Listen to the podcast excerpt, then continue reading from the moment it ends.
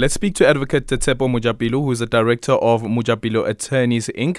So, President Cyril Ramaphosa is set to appeal the North Gauteng High Court decision to set aside the certification of King Misuzulu kaZwelithini as the head of the Zulu monarch. In a press statement, the president has called on all members of the royal family to continue working um, for the interest of His Majesty's uh, subjects. What are the implications of this this decision on the investigative committee? We now speak to Advocate Mojapelo. Good afternoon, and thank you so much for making time for us. Good afternoon, Aldrin. Thank you so much for having me.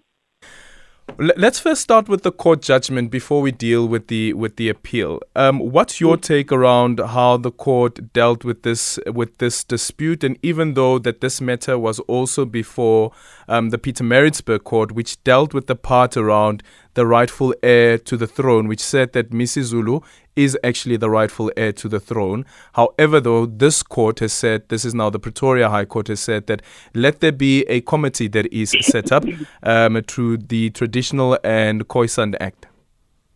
Yes.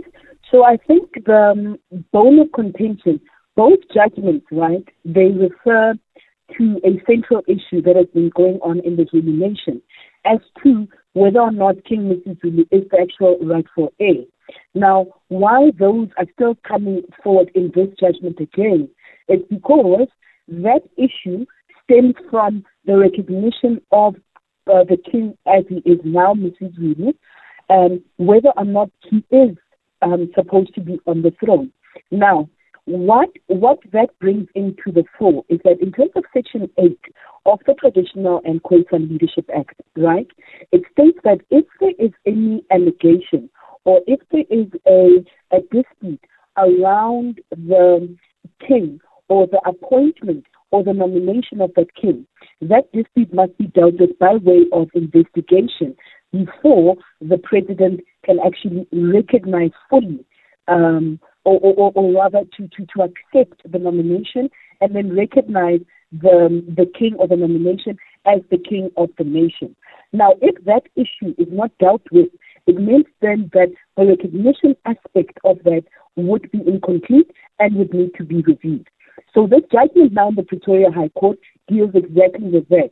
Whether or not the president, in his recommendation or in his um, recognition, rather is the right word, was correct to recognize the King Misuzulu as the Isilo of the nation. So, so, so, what's the intention then again of setting up a committee? Yet, in the North Gauteng High Court, the judge says they accept the finding of the Peter Pietermaritzburg High Court around who the rightful owner, sorry, the rightful heir to the throne is. Yet there is now a, a, a an order to have a committee that's going to be investigating the claims that are being made. And does that committee really have the power to overturn a high court judgment? The essence of the committee or what their job is, their job is to investigate an allegation. Now, the allegation came because in June, I think it was in 2021, there was a letter and there were other letters that were sent to, sorry, Arjun, that were sent to the president, um, basically stating that there is a dispute with the with regards to the way in which the nomination was made. Now, if we look at the Act as it states now, it says that the the the custom, the Zulu nation in this instance, would have to nominate um, according to the customary laws that are um, are practiced in the Zulu nation. They would have to come and say to the president that president, this is the person that we nominate for them to take the throne of king, according to the customs that they have followed.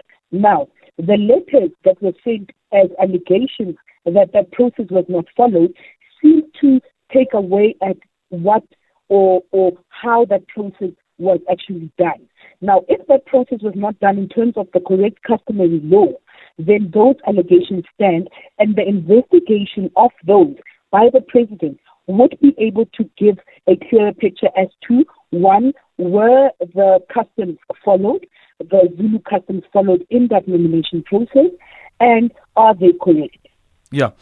uh, yeah, I still have a difficulty though. Like, if the mm. committee was to come and say that actually the process that was followed was not correct, and if the president accepts that report, what happens to the Pietermaritzburg High Court ruling? The Pietermaritzburg High Court ruling only dealt with whether or not um, Misuzulu is the rightful heir. Mm. Now, those are two separate issues because, according to the Zulu customs, if uh, Misuzulu is a son of the late Goodwill Zwelithini.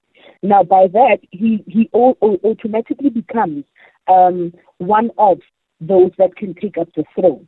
Now, if we're dealing with, and, and this court did say that they don't want to deal with the issue of the heir because that's also an issue that if it goes on appeal and will be challenged or can be challenged, that will be something to be decided. But for purposes of this judgment, they accept that King Mrs. is the rightful heir because that is not in dispute here.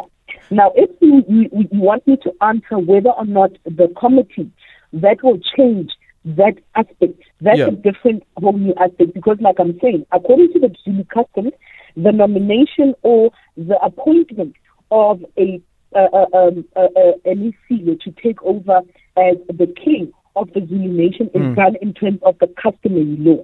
Now, if the customary law was followed, then there's no issue. If it wasn't followed, and there is an investigation to say that it was not followed, it usually goes back to the the nation for them to do that process again and identify and provide clarity as to who they should be or what should have been done and what the requirements, if you may, yep. were used for the Isilo to be um, selected.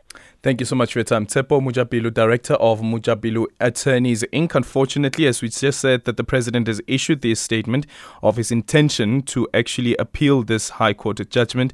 Uh, but now we wait for um, the reasons why the President wants to appeal the judgment. And also, we'll be looking into um, the appeal application and see what are some of the issues that the President is attacking in that application.